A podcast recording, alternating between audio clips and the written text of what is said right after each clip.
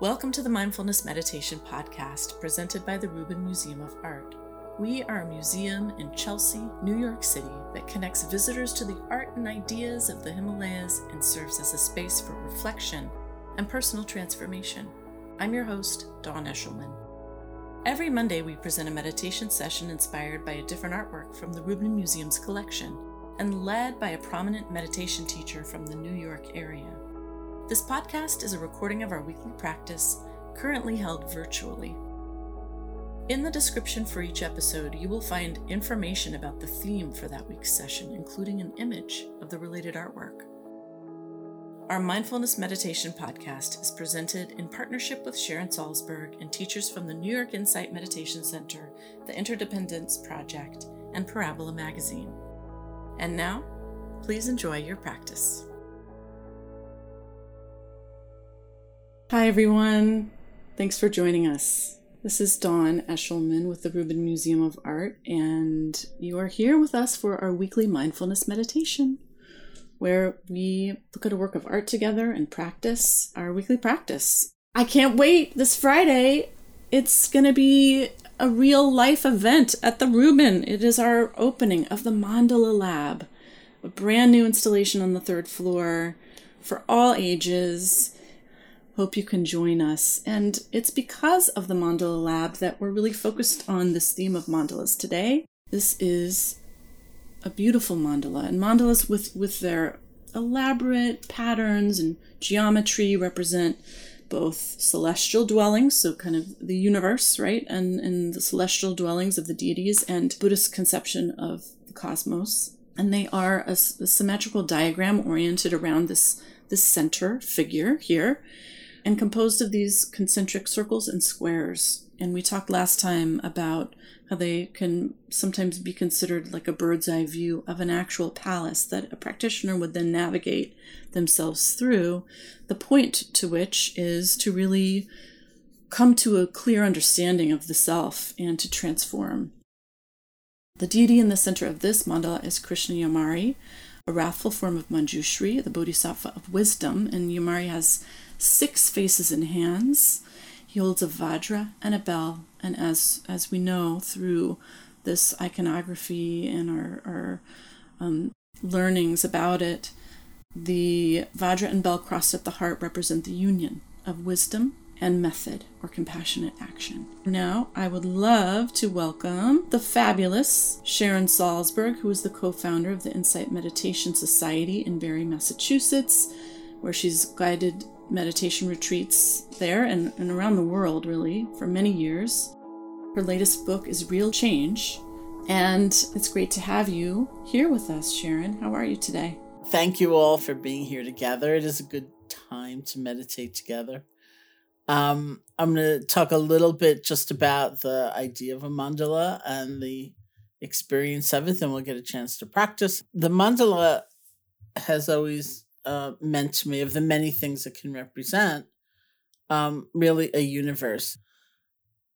I think what it would be like if I were going to draw my universe, my circle, my beings, the people I count on, the people I feel grateful to, um, the people I worry about, you know, whatever it might be, that that's the the dimension of of that particular universe. And and sometimes I think uh, oddly enough, when I've gone, most strikingly, when I've gone to memorial services or I've gone to funerals, and I realize, oh, that person that I had a connection to, they had a much bigger universe than me and the people we knew in common. That they were the people they made music with, and they were the people they visited museums with, and you know, and and maybe I was part of the group that they meditated with, but we we tend to have a a significant universe. And if it's not people we encounter or meet up with in person it's people who've inspired us maybe or um, those we've read about or those who consume a lot of our mental energy. That would be an interesting mandala. Like who's taking up space in my in my day each day in my in my mind? And so I think that's an interesting exercise actually to decide the nature, the flavor of the mandala you're going to be exploring and draw it out, you know, paint it out like uh, or visualize it, you know, have that sense of of your world in some dimension in some aspect. And the really significant thing for me in terms of the idea of the mandala is that the core, the center, is the most important part, that everything is radiating out. So when I look at a mandala, I don't think something wrong, something incomplete with it. It feels like a holistic depiction of something. I may not understand it, um, you know, but I can feel it in some way. And that's because everything is radiating out from the center. It all belongs. And so that, of course, brings me to meditation practice where the foundational exercise is establishing some sense of center. You know how we can, of course, you know, how we can be scattered or distracted and kind of feel like our energy is flying all over the place. And so, what we're doing in that aspect of practice is we're gathering, we're landing, we're having a place that is like a home base. It has a sense of a feeling of a flavor of home. We have a home. And everything can come out from that. Of course, we leave home sometimes, but there's a certain feeling when we get back there. And it's not to exclude other experiences or deny them or make them go away, but we have this vantage point or this basis where our energy is collected rather than all over the place, where our attention is centered. And I think the larger manifestation in life of that kind of scatteredness or dispersion or distractedness is a sense of fragmentation where still my favorite example of that when I was teaching once in New York City, where uh, someone raised their hand and said, I can have loving kindness and compassion for all beings everywhere as long as I'm alone. But once I'm with other people, it's really rough. And everyone laughed because we all knew what they were talking about. And actually, it can be the other way around as well. We might feel a tremendous connection when we're with others, but we have a very difficult time being alone. So our lives tend to be fragmented, they're compartmentalized. It's the same way we can be so role identified. You know, I feel I'm one person at work, I'm another person at home, and whatever it might be. And so, this exercise in meditation here too, in that larger, more global sense of our life, is helping establish a center. Now, remember, you know, again, the center does not mean pushing away other experiences, but it's giving us a place to return to, to settle, to not be manipulating or, or strategizing. How am I going to get more of that or less of that? We can simply be. And out of that will radiate connection to everything. So let's sit together. You can sit comfortably, close your eyes or not.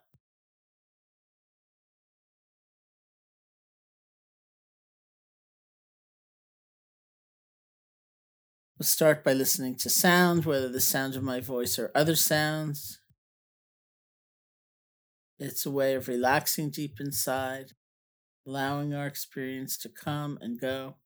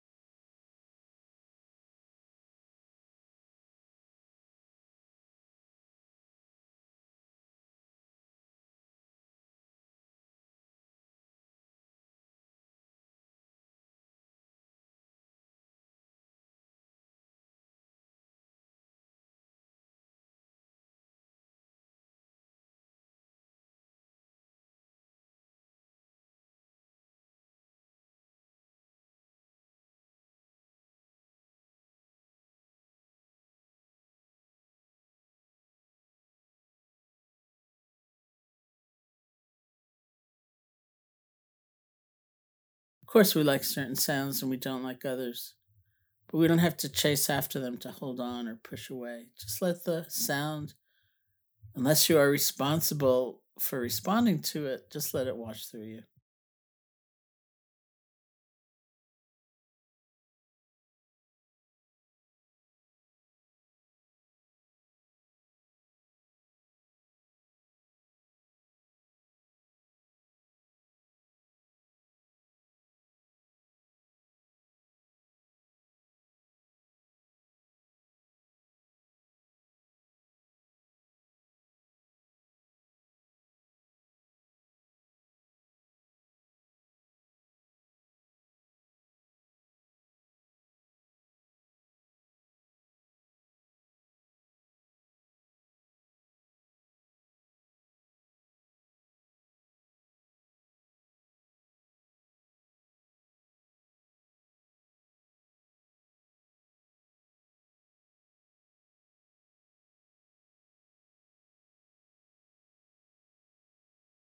Bring your attention to the feeling of your body sitting, whatever sensations you discover.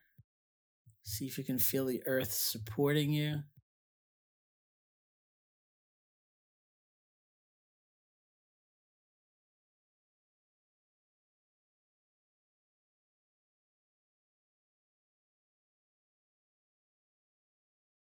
See if you can feel space touching you. Allow yourself to receive the space which is already touching us. It's always touching us.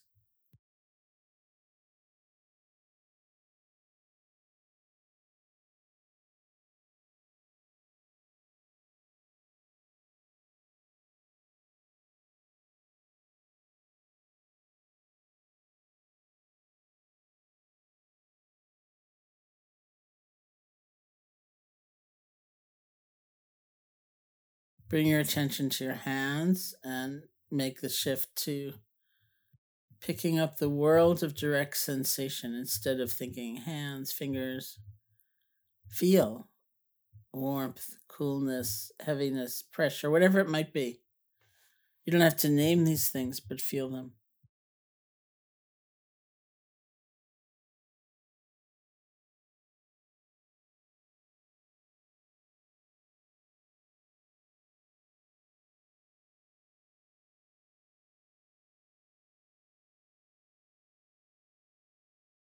And on that same level of picking up sensations, bring your attention to the feeling of the breath, just the normal, natural breath, wherever you feel it most distinctly the nostrils, the chest, or the abdomen. If at the nostrils, it may be tingling, vibration, warmth, coolness. If at the chest or the abdomen, it may be movement, pressure, stretching, release. Again, you don't have to name these things, but feel them. This is where we rest our attention. This is the center.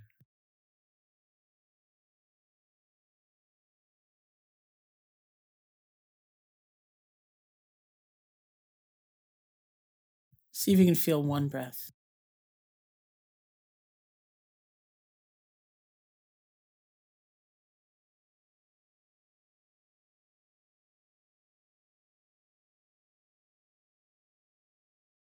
Without concern for what's already gone by, without leaning forward for even the very next breath. Just this one.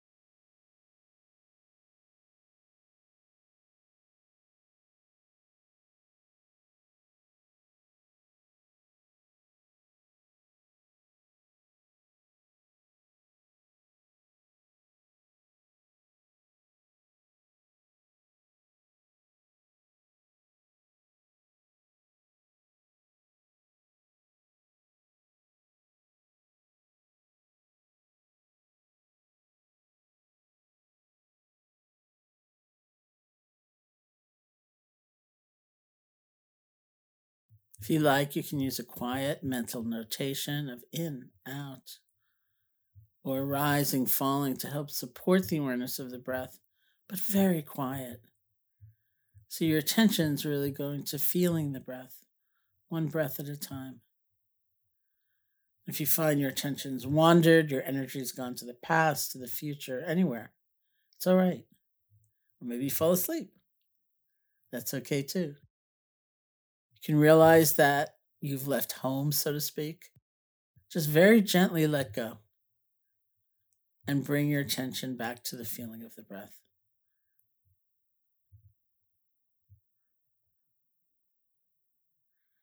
If you have to do that many times, it's perfectly all right.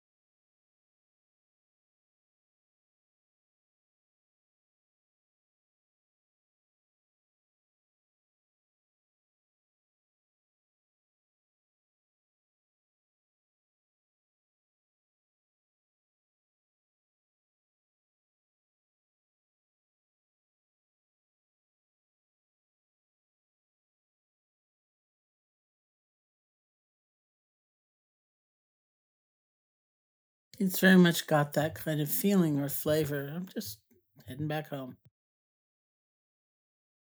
No matter what has taken us away, it's fine. Or however long it's been, that's okay too.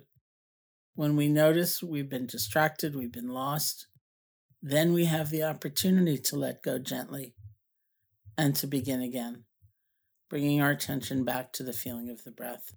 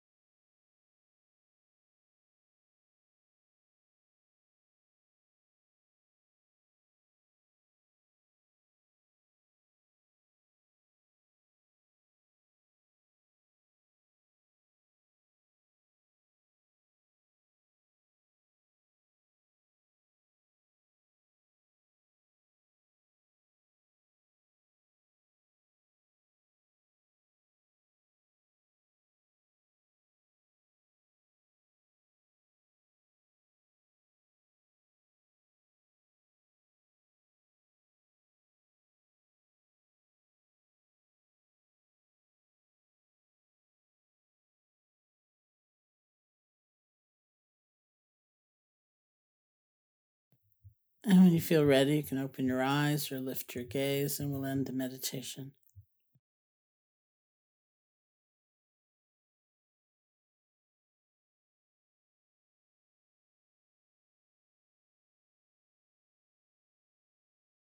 Thank you, Sharon. Thank you. Thank you all. That concludes this week's practice. If you'd like to support the Rubin and this meditation series, we invite you to become a member. If you're looking for more inspiring content, please check out our new podcast, Awaken, hosted by Laurie Anderson. The 10 part series features personal stories that explore the dynamic path to enlightenment and what it means to wake up. Now available wherever you listen to podcasts. Thank you for listening, and thank you for practicing with us.